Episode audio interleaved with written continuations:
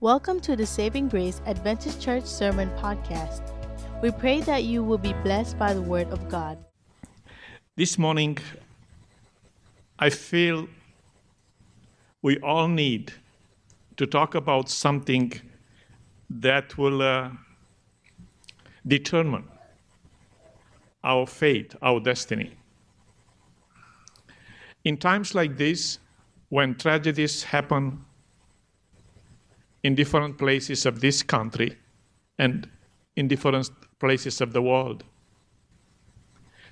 there must be something we experience, we have, that will prepare us when we are hit by these tragedies. There must be something I should know today, I should have today, so that I know how to face the future. Because when tragedy hits, none of us is powerful enough to withstand it.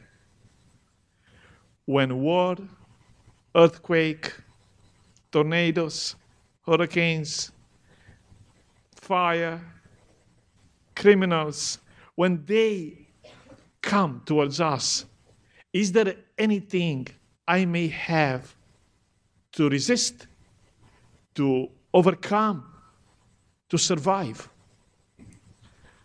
I would like to let you know there is something in the Bible which we all may have and may experience every day so that when those tragedies come around our home or around our lives, we may be victorious. Friends, some of you may have never been going through any difficult time, which I don't think that's very true, you know, because somehow tragedies and difficulties are on each one's way. But some of you might not realize how difficult it is to have death just in front of your eyes and to need to make a move, to make a decision. And that decision would, will determine your destiny forever. Maybe some of you have never been under those circumstances when people and human resources were not enough to take you through. Maybe some of you have never been sick in a way you feel that that sickness can put an end to your life. But I like to not to make you afraid, but to let you know that the Bible tells us that very soon every human being would be somehow challenged with some of this. I don't even want to name all of them because it's very scary. At one moment, when you see so many bad things happening, you ask your, yourself the question what I'm here for? What is this life for? And it can become very depressive, depressing. Now, I found in the Bible, practically those of you who have studied this week the Sabbath school lesson, it is in the center of the book we studied that statement, which, if we understand it properly and we assimilate it, that would become our, our overcoming tool in the future. Turn with me the Bible, if you wish, at Habakkuk chapter 2. It is verse 4.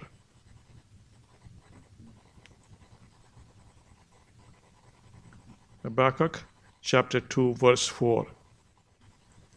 Behold the proud, his soul is not upright in him, but the just shall live by his faith. I like to underline the just shall live by this faith. Let's bow heads for a short prayer.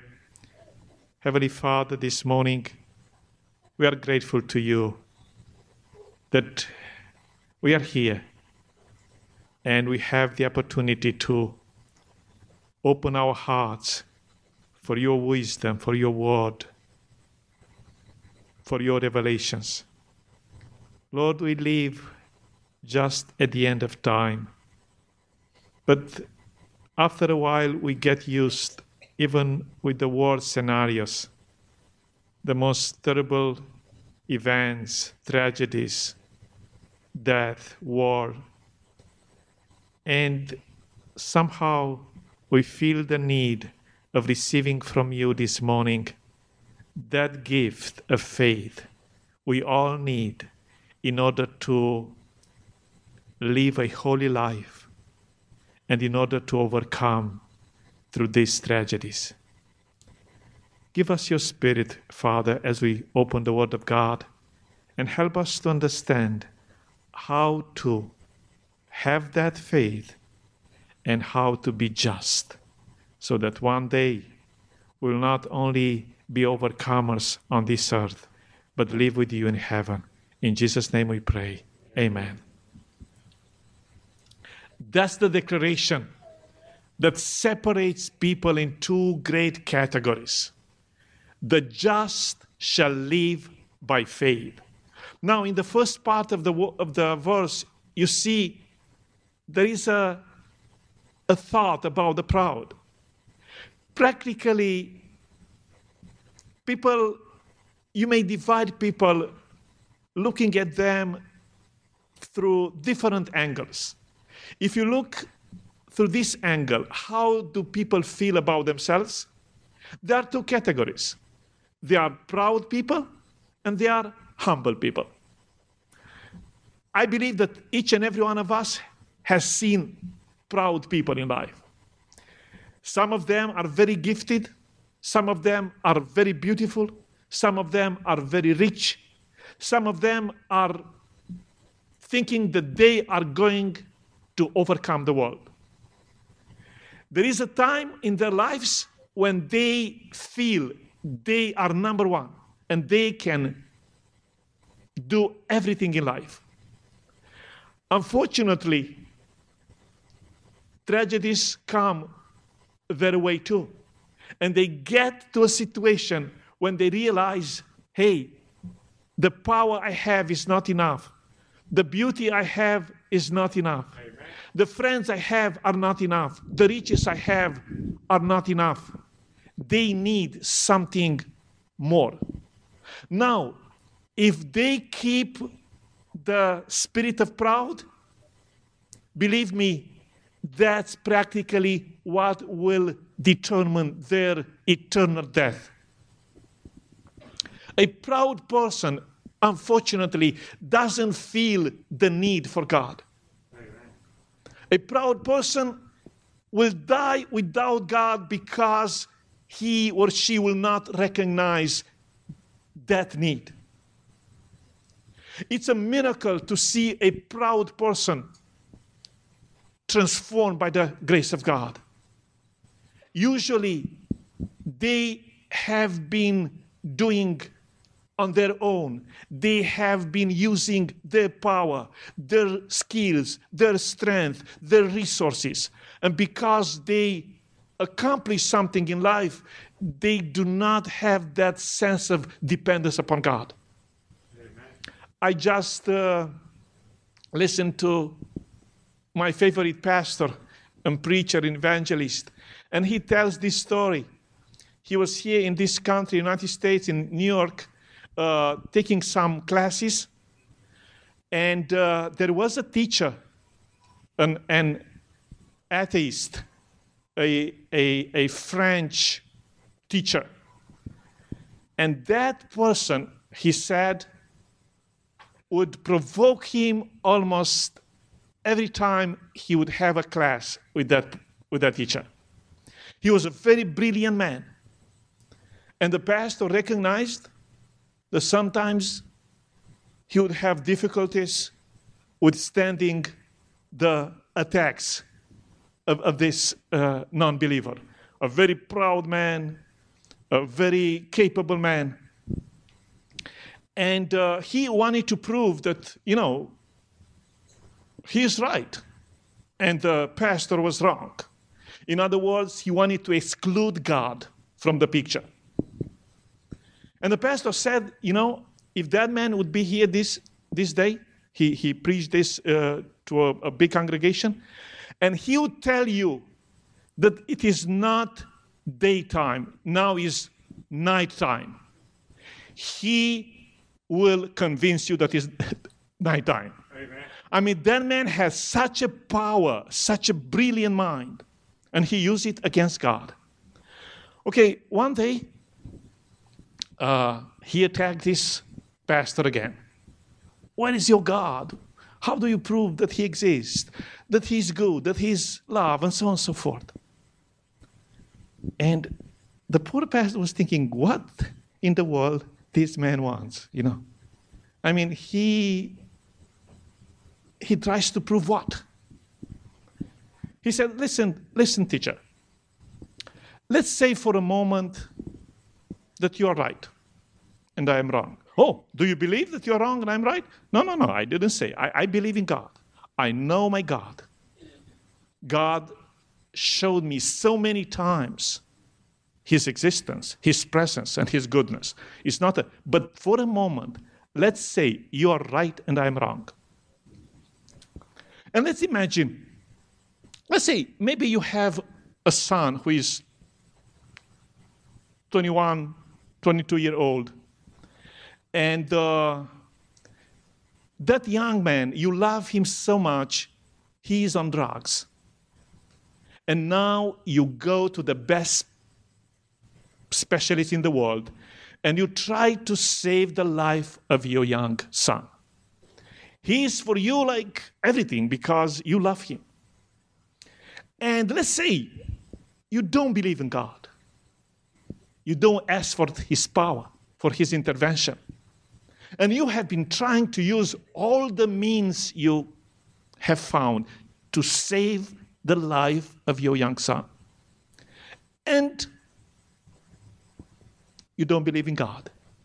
What else are you going to do? What hope is for your son and for you?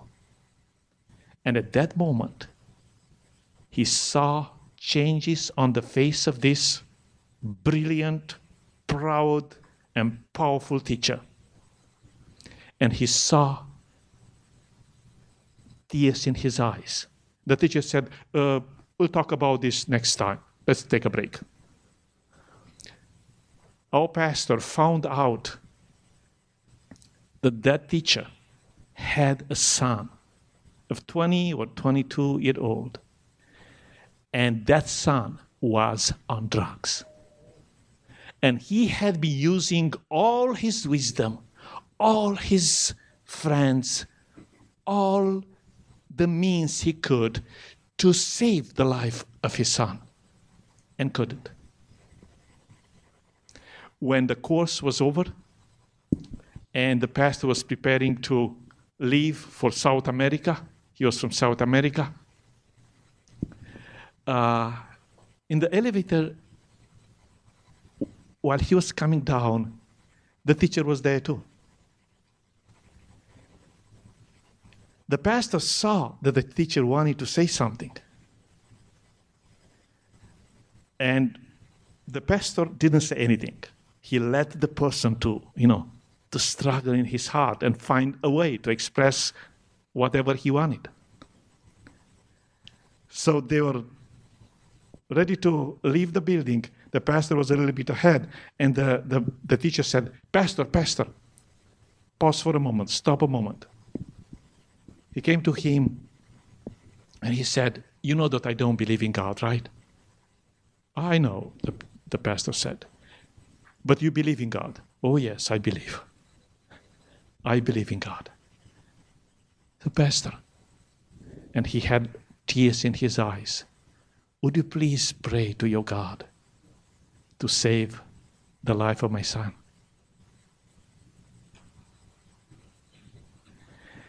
There comes a moment in the life of the proud when he realizes that he is not all sufficient, self sufficient. He cannot make it. The life has so much more than he knows. And the obstacles of life are so much greater than his power. And the difficulties are so much more difficult than his strength and wisdom that he needs another power. He needs a superior power. He needs power from God. He needs God. Every human being, practically, consciously or unconsciously, is looking for God. But because we live in a, in a society, in a time when materialis, materialism uh, and all kinds of philosophies are around us, they influence us. And we don't go all the way to the end. I believe God is right here, ready to be revealed to every human being who is seeking Him with all his heart. Amen. And I believe, just as I have seen in, in the lives of so many people, as I have studied the Word of God, I believe that a human being, no matter how he or she has, is not happy and will not be happy unless that person meets God and accepts God in his or her life. Amen. Amen. Yeah. Unfortunately, unfortunately, the devil is using the very gifts God gave us to make us focus on those gifts and forget the giver. So, among the leaders of these philosophies that exclude God from their life, you'll see some of the most brilliant people. Yeah. They use their minds, their knowledge, somehow to disconnect from the great giver of this gift. Some of them are most talented people in the world. The devil will inspire them to use their talents and their accomplishments somehow to focus on them and forget the great giver that gave them those talents. Some of them are the most beautiful. Young ladies, young men, beautiful countenances, beautiful bodies.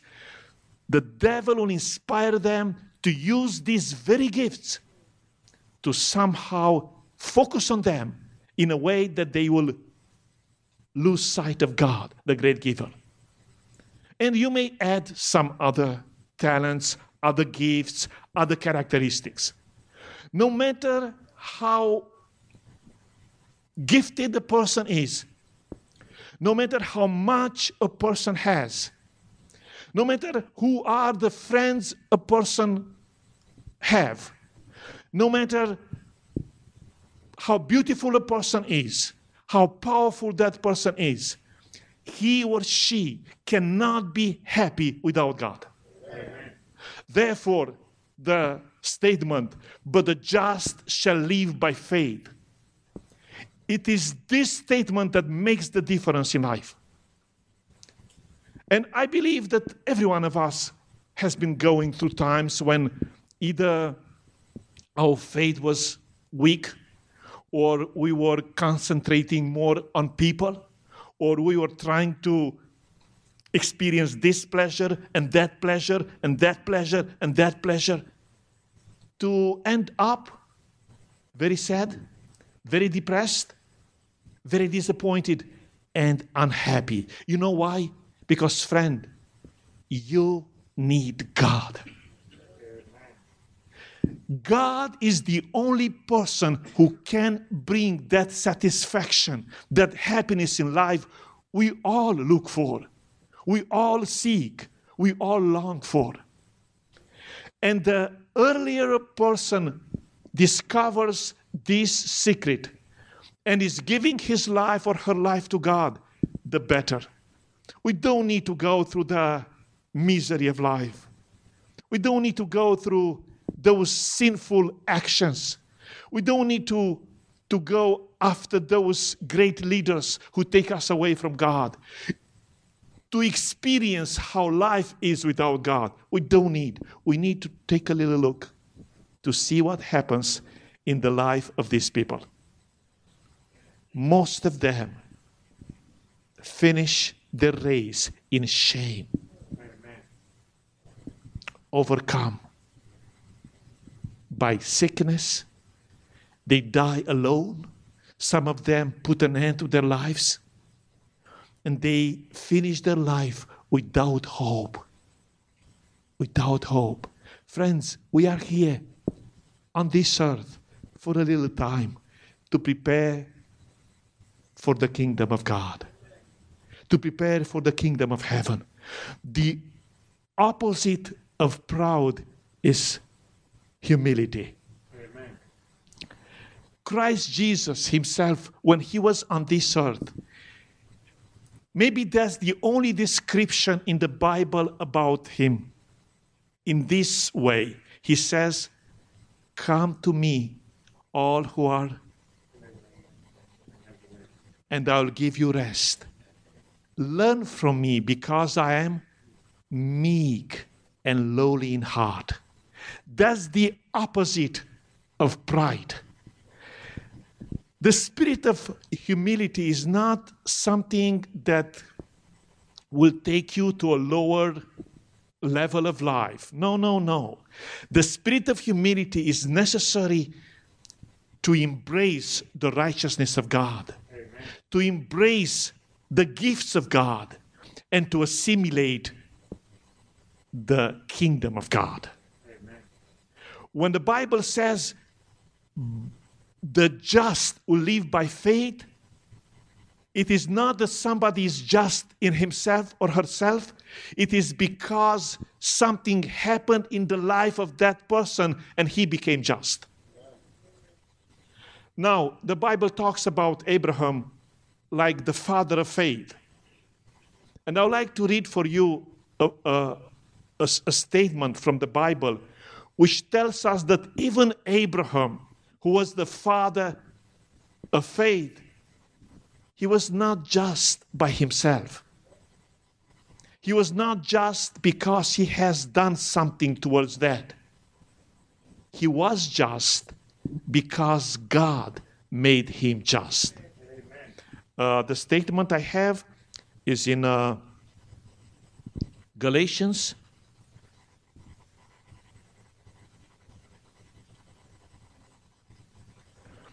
Galatians chapter 3, verse 6. We may read from verse 5. Therefore, he who supplies the Spirit to you and works miracles among you, does he do it by the works of the law or by the hearing of faith? And verse 6 Just as Abraham believed God, and it was accounted to him for righteousness. How did Abraham become a holy man, a righteous man? It is not it was not something he had in himself. It was not something he could purchase from somebody else. It was not something he could have ever accomplished by himself. It was given by God. Abraham was counted by God as a righteous man. When? Now, there is something which somehow comes from us. Not, I would say, not that we can originate that, but it is something that we exercise. Abraham was counted as a righteous man by faith. He believed in the goodness of God. He believed in the mercy of God.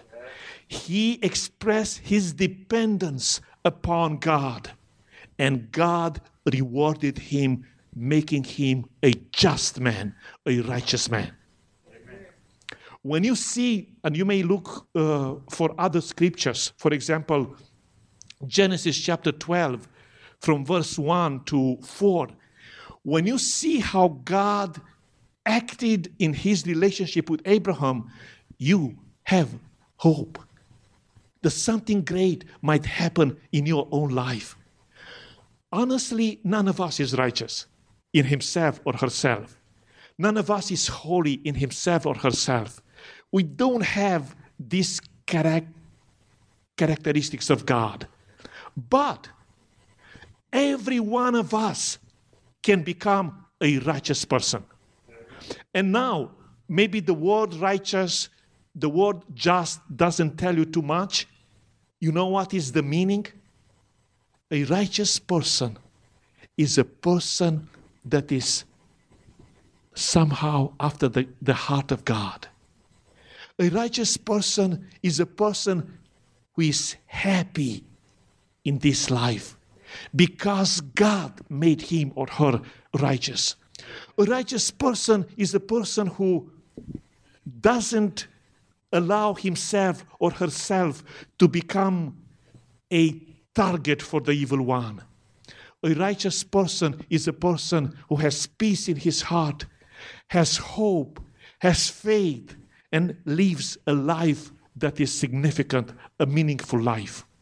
Now, in, uh, in Genesis chapter 12, we see somehow the dynamics. Now the Lord has said to Abraham, Get out of your country, from your family, and from your father's house to a land that I will show you. I will make you a great nation. I will bless you and make your name great, and you shall be a blessing. I will bless those who bless you, and I will curse him who curses you, and you, in you, all the families of the earth shall be blessed.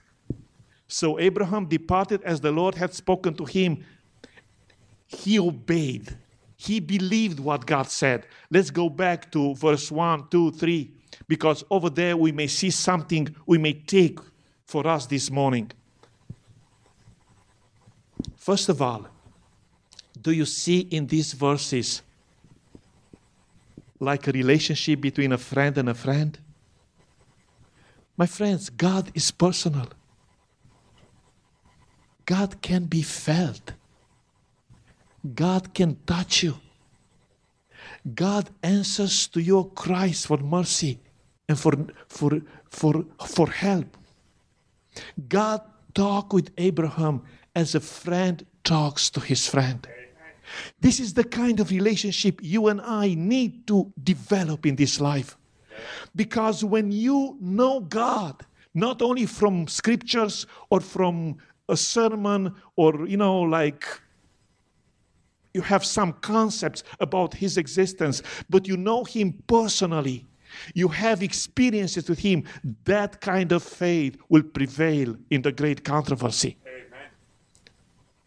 One of my friends this week told me, he said, Pastor, I'm telling you because I know you and you, you believe me. I'm not very uh, uh, courageous to go in front of other people to say because they might say that I, I invent things. But he said, and I know he's a godly person. He said, one of these evenings, I, uh, I was in my bed and uh, and talk with God it was a form of prayer is not always necessary that you are on your knees to pray. You may speak with the Lord in your heart, in your mind. Uh, and somehow he desired more of the Lord, you know. And he said, Pastor, I cannot describe to you. I could see myself at the same time as I was in bed.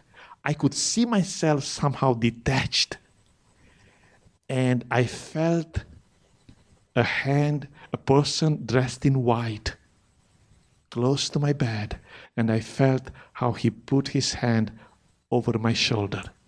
Pastor, I was not dreaming. I didn't have, I mean, I was conscious.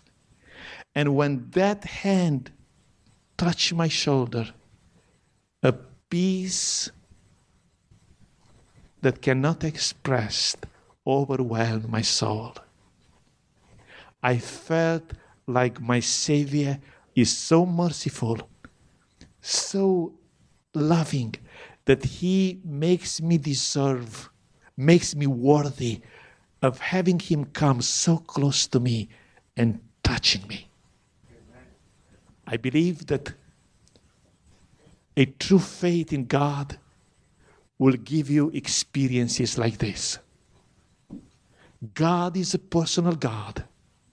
God loves you. God has you on His heart. He has a special plan for your life. And eventually, in His plan, you are to be saved. Amen. That's God's plan. He paid for your salvation. He sent angels to talk to you about your salvation. He sent His Son to die for your salvation. He's preparing the kingdom for you to enjoy your salvation. God is a God who loves you. In the case of Abraham, I would like to learn with you a little bit more. We see a kind of covenant between God and Abraham.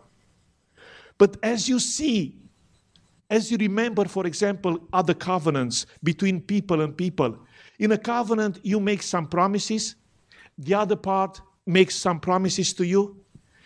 Uh, there are some conditions of the co- covenant, there are some uh, uh, responsibilities. You have some privileges, you have some responsibilities, and you have some warnings. In the case you break the covenant, Brother Campbell, you are out of this deal. You remember, right? These are the ways we, we handle relationships and covenant. This is a covenant God made with Abraham. But look here. Look here. Who makes the promises? So, the first verse now the Lord has said to Abraham, Get out of your country, from your family, and from your father's house to a land that I'll show you. Verse 2 I will make you a great nation. I will bless you and make you a name great, and you shall be blessed. Verse 3 I will bless those who bless you, and I will curse him who curses you. And in you all the families of the earth shall be blessed. We stop here. Who makes the promises? What kind of promise is Abraham doing here, making here? Did you hear Abraham speaking in these three verses? Not at all. Do you see how a person becomes not only a righteous man, but one who is going to inherit the kingdom of heaven? Friends, everything is done by God. First of all, it was not Abraham who said, Lord, here I am. I am the best of my family, and I'm ready to go wherever you send me. I am great. I will become the father of a nation. All the families of the earth will be blessed in me. Abraham didn't say anything like that. It was the Lord who went to Abraham. Friends, it is not you who really seek God, it is God finding you. It is God putting in your heart the desire to read the Bible, to give a call to this godly friend, or to come to church, or to turn on the TV and find a preacher who is preaching the gospel. It is God who is using countless ways to reach out to you. Keep that in mind. First thing, it is not I who seek God. It is God who is seeking me. Amen. And that has been happening since the creation, since the fall of Adam and Eve in sin. Don't you appreciate that at your God? Yeah. The Lord is seeking you. Amen. The Lord is calling you.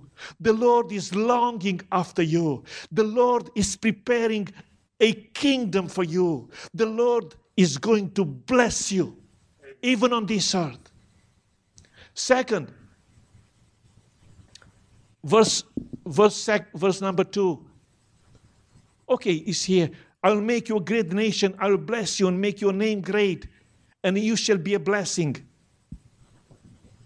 In you, all the families of the earth shall be blessed. Do you hear Abraham's voice here? No. Again, who is speaking? It is God who makes you great. Amen. It is God who makes your blessing. It is God who is blessing you and makes your blessing to others. When God is calling you, if you believe Him, He makes you righteous. But that involves more than an expression, my friends. As, as, we, as we observed already reading in, Galatians, Abraham believed. He had to believe in the Lord. Without faith, it is impossible to get these blessings. Amen. So we may hear about a great God, a loving God, a gracious God, an infinite God, a powerful God. But if we do not believe in Him, what will all this mean to us? Okay, we may believe in Him, but if we do not have a personal relationship with Him, how are we going to benefit of all this? Because the Bible says that even the devil believes and they tremble. That means that there is a faith which is different from another kind of faith. That means that there is a faith that is authentic and there is a faith that is false. Without going very deep into this, I would like to let you know, or to remind you, rather, that faith in, in, in the existence of God is good, is wonderful, but it's not enough. Amen. Abraham did not only believe that God exists, Abraham believed that God is good to him. Abraham believed in the goodness of God to him, in the love of God to him, in the mercy of God to him. And Abraham believed God's promise, and that makes he, made him righteous. Amen. So today we have the opportunity to express this faith in the Lord. It's not enough to believe that God is good and holy and great. It is absolutely necessary to trust God, to surrender your life to Him. That's part of the package. In other words, to believe that He is good to you, to believe that He loves you, to believe that He's going to save you. Amen. That's personal. Collective faith is good because I learn from you, you learn from me. I am blessed by your faith, you are blessed by my faith. But collective faith will never save me. I need personal faith.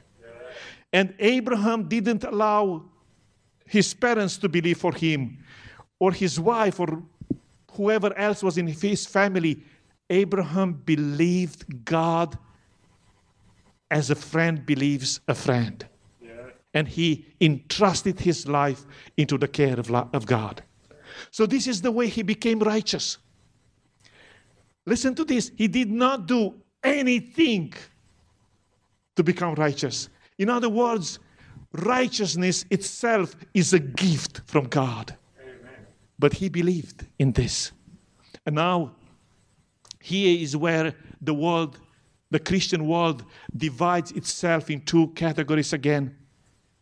There are people who believe in God, but they will try to make themselves just or righteous or holy. They will try to reach heaven by obeying God's commandments. They will try to accomplish their salvation.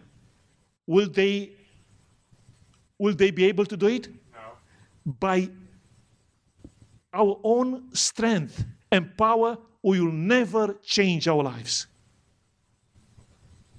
Those who try to reach heaven or reach holiness or accomplish uh, righteousness by their own power, by their own works in keeping the law, they try an impossibility.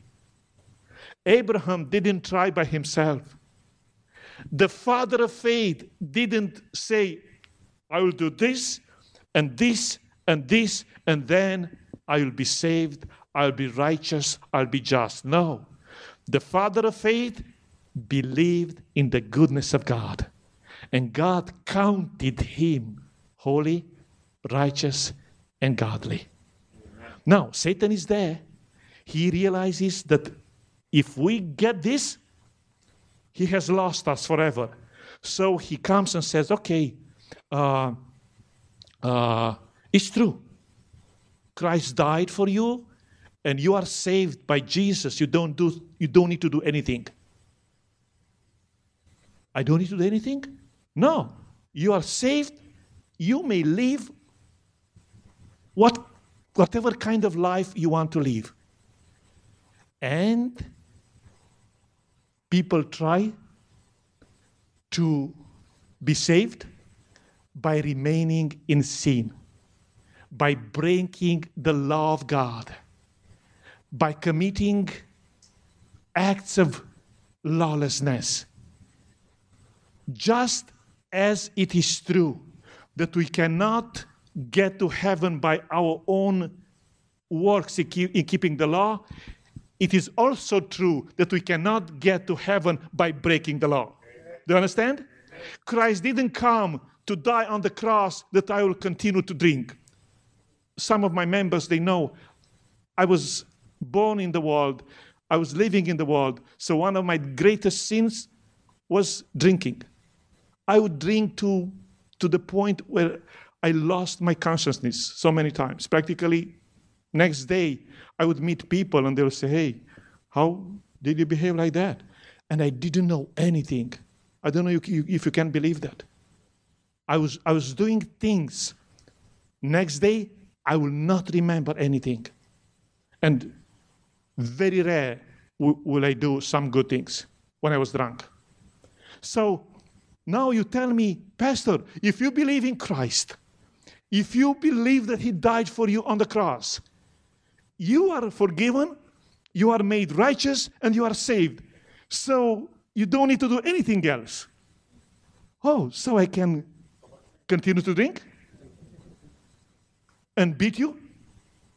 And kill you? And do other kind of stuff? The righteousness of God doesn't have anything to do with sinfulness. And this is the miracle. Yes, I'm saved only by faith in Christ Jesus. I cannot save myself. I cannot make myself holy. I cannot transform myself.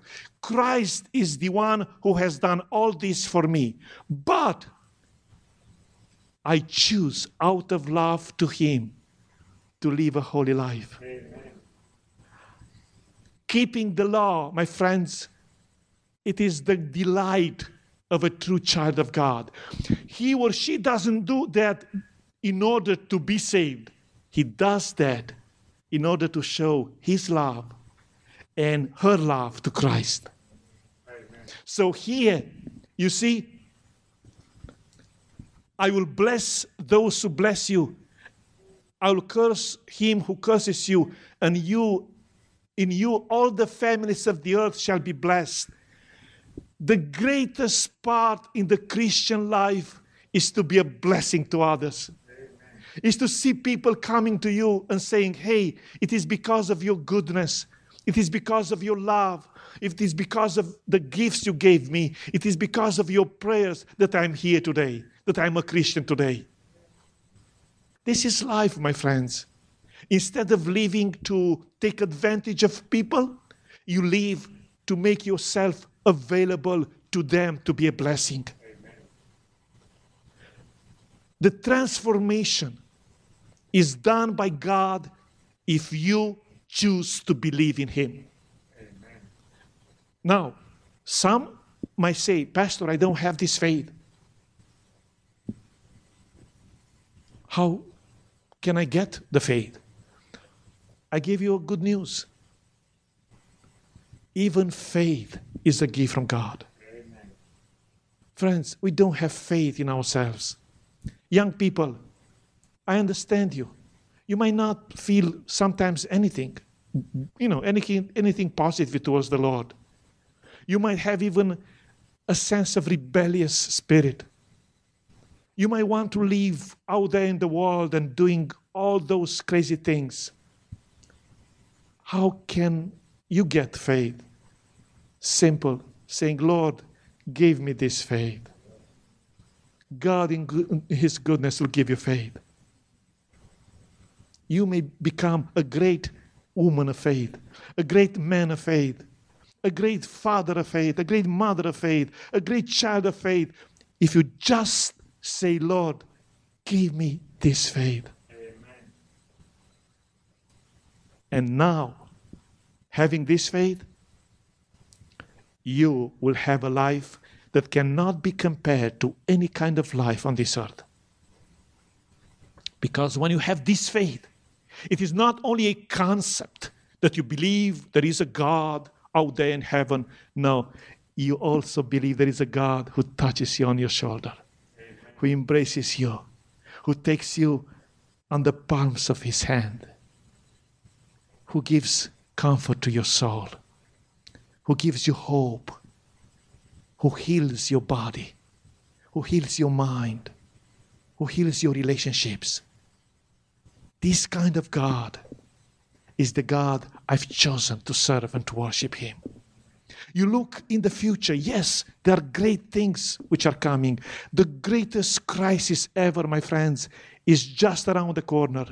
And I'll repeat you may be beautiful, you may be handsome, you may be strong, you may be very capable, you may have degrees, a great education, you may be rich, you may know people up there. They will mean nothing when the crisis comes. Amen. You need God, I need God. How am I going to prevail? How am I going to overcome? How are you going to overcome? It is by this by faith. By faith that the God who helped you in the past and who made promises to your life for the future is the God who is going to help you. Naked faith simple faith that doesn't have anything. You may not see anything, you may not feel anything, but like Abraham, you leave everything behind and you go to a place you don't know because you believed in God. Amen. You believe in His wisdom, in His great character, in His love, in His power. And I'm promising you, He will never fail you. Amen. Never fail you. Yes, there are crises, there are difficulties.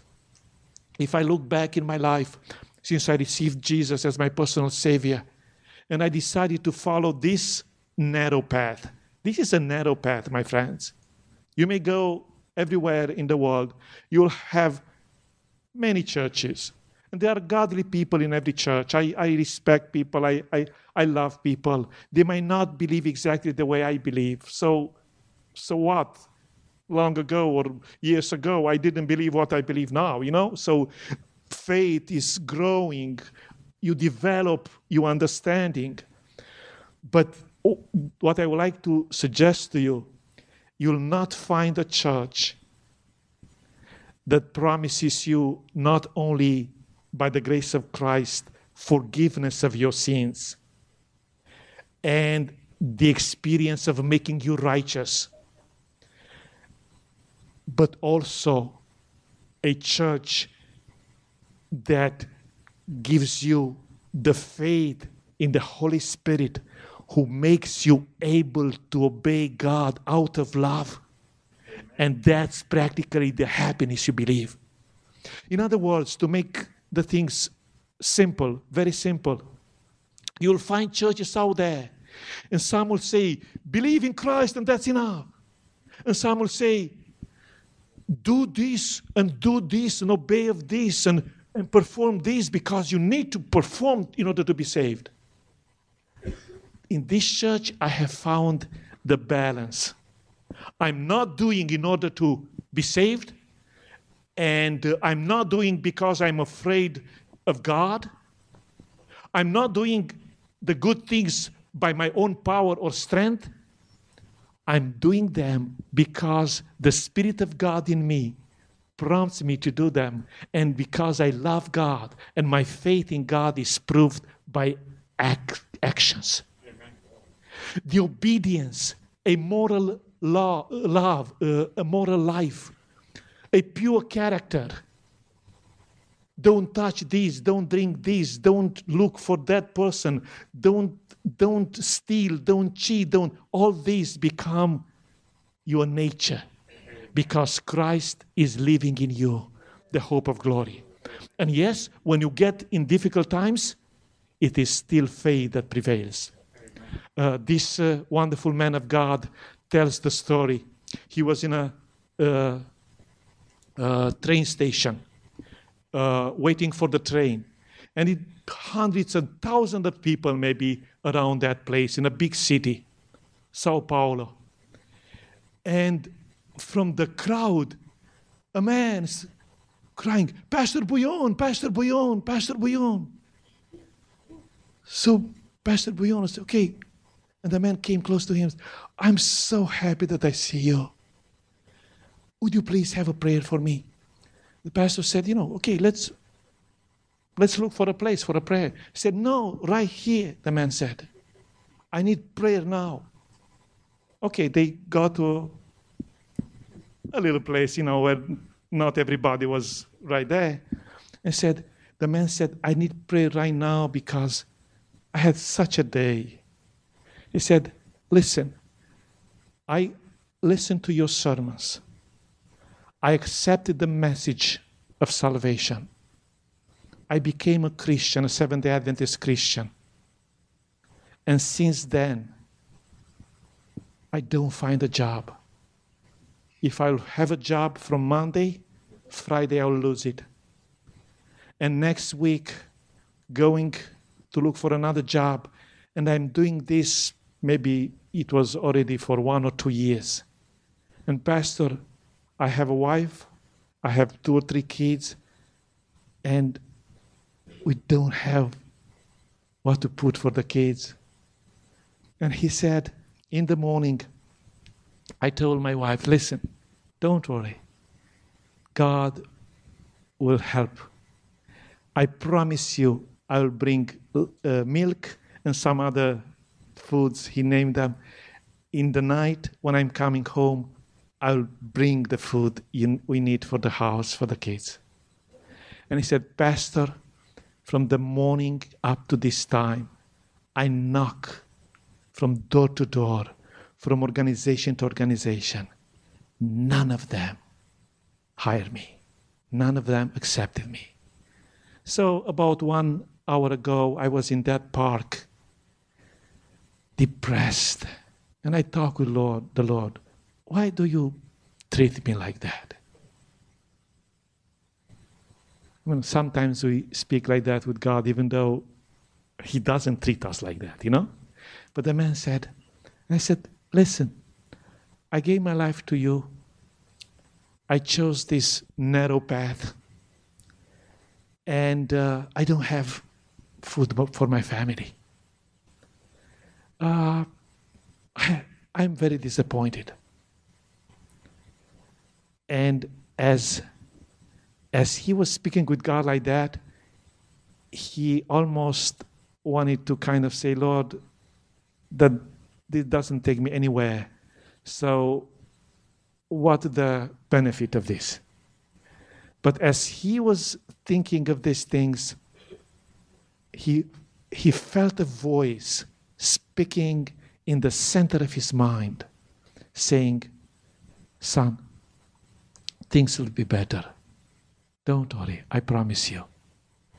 And he would complete, he would finish his talk with the Lord, say, Lord, even, even if you don't answer me, I choose to remain faithful to you. Amen. I will live by faith. And he said, Now I'm coming home and I saw you here. And I said, That's unbelievable. At least I met the man of God. And now I will go home and I'll tell them, hey, I met Pastor Bullón. Pastor is the greatest name, has been the greatest name in South America for more than 30 years in, in evangelism. So I'll tell my family, at least I met Pastor Bullón and he had a prayer for me. So the pastor prayed for, he, for him and the man was about to leave, say, Pastor, thank you so much. It is like God gave me such a joy to, to meeting you. The pastor said, No, no, no, come with me. So the pastor took him to a store. So what what did you want to bring to your wife? So he bought the milk, he bought this, and he bought this, and he bought this, and he bought this. He put a big, a big, big, you know, sack in his, in his arms. Said, "Take this to your family." No, Pastor, don't do that. I don't. I didn't come to you to. No, no. Let the Lord bless you. While the man was departing with joy in his heart, the pastor was looking over like in a vision, like, you know, with the eyes of a prophet over the whole world and thinking of us as Seventh day Adventist people who sometimes have problems with our jobs because everything is good until Friday, but on Sabbath, if you don't go to work, you might lose your job. Just uh, Brother Robert told us at the Sabbath school, the boss came to him and said, If you don't come to work on Sabbath, you are out of here. And he was smiling and said, I will accept it. I go with the Lord. The boss said, No, don't go. I tested you. he was just testing him. I know a friend in Spain. When I was there, I preached. He told me about somebody he knew. The boss came to him and told him, If you do not come to work on Sabbath, you are out of this place. And the man said, I can't. I love the Lord. I'm doing this for him, for him, for his glory. I can't do it. And uh, after two or three weeks, the boss came again and came again and came again and said, Next Sabbath, if you don't come, you are out of here. So the man came.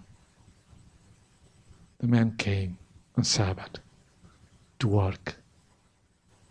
The boss said, This is your last day working here. You didn't pass the test. You see? You, you, you understand? So the man was said, if you if you have not been faithful to your God, you are not going to be faithful to me. Amen. Amen. I'm telling you, life is tough and it's going to be even tougher. But God is above all. If we choose to live by faith in the Son of God, we may not always have everything, but we'll always have hope. And hope is what makes the difference. I would rather choose God and lose everything else than to win everything else and to lose God. Amen. This morning, my friends, the message is that the, the just will live by faith. Amen. I'm telling you, you and me are not just by ourselves. But as we learn, God makes us just if we believe. God made Abraham just, not because Abraham did something, but because Abraham believed in his goodness. Now, did Abraham do something after that? Surely. He showed his love to God by obeying his will and his law. This is what I would like to instill in you. This is what I would like you and me to do as we leave this place. We receive righteousness today by faith. We may even pray for the faith we may not have. But the moment the Lord counts us as righteous, we leave this place with a desire to honor Him, to obey Him, to respect Him, and that's a new life. Then you live a life of obedience. Yes, a perfect obedience to His law and His will, not to be saved, but because you love Him. And that's salvation. Is anybody of you who would like this morning to make a special commitment to, to the Lord? And I'm extending the invitation to all, whether you are baptized or you are not baptized, whether you are a member of Seventh Adventist Church or you are a member of another church, whether you plan to become a member of the church, Seventh day Adventist Church or not, doesn't matter. The appeal to you this morning is to give your heart to Christ. The appeal this morning is to say, Lord, give me the faith. I want to believe the way Abraham believed. The appeal this morning is to come forward and kneel with me before God accepting by faith the truth that He counts you as righteous. The appeal this morning is that you and I give our lives to God so that from now on, the Spirit of the Lord will help us live a holy life. That's the appeal.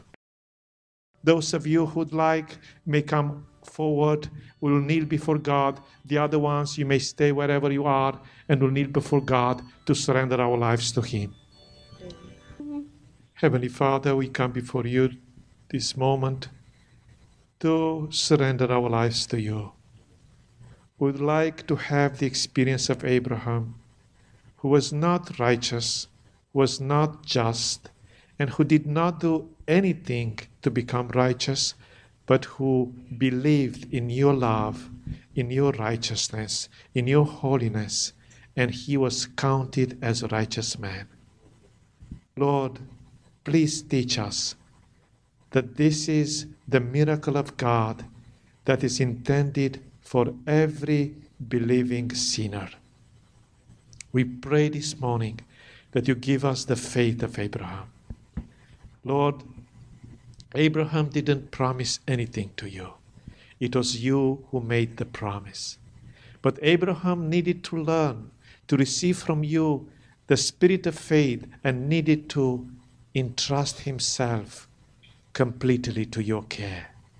And that was not easy because in the human nature we have the tendency to take the life in our own hands, Lord. We have the tendency to make uh, a program for our life. We have the tendency to, to do our own things. But he was blessed by the Spirit of God, and he followed you, Lord, wherever you took him. Therefore, you made him a blessing. You blessed him and made him a blessing for the entire world. This is our chance this day. We come to you, Father, and we beg you for the faith of Abraham we come to you and we express our little faith in the righteousness of Christ. Forgive us, Lord, cleanse us, purify us by the blood of Jesus, and make each and every one who has come this morning into these courts, make each and every one accept the righteousness of Christ. Amen. Father, we don't want to keep your law, to obey your commandments in order to be saved because, first of all, we can never obey perfectly by our own power, and we can never purchase our salvation by our own acts of righteousness. But, Lord, because we love you, we long to live a holy life and to obey your law. Therefore, out of love, we like to become people who respect you by showing obedience to your law. Amen. May this be the experience of all of us. May the sins which are bothering us, may the vices which are uh, surrounding us, may all be broken, Lord. And may obedience to God out of love and through the Holy Spirit be our new nature and our new experience. Thank you for this beautiful Sabbath day. And thank you for the opportunity to surrender our lives to you. Accept us, Lord, just as we are, and make us like Christ, because we pray in His holy name and through His merits. Amen. Thank you for listening to today's message. We are always encouraged to know how God is working through this ministry to touch lives. If you have a story to share of how God is working in your life, Please let us know by sending an email at podcast at savinggracesda.org. As the Holy Spirit impresses you, you may also support this ministry financially by visiting savinggracesda.org.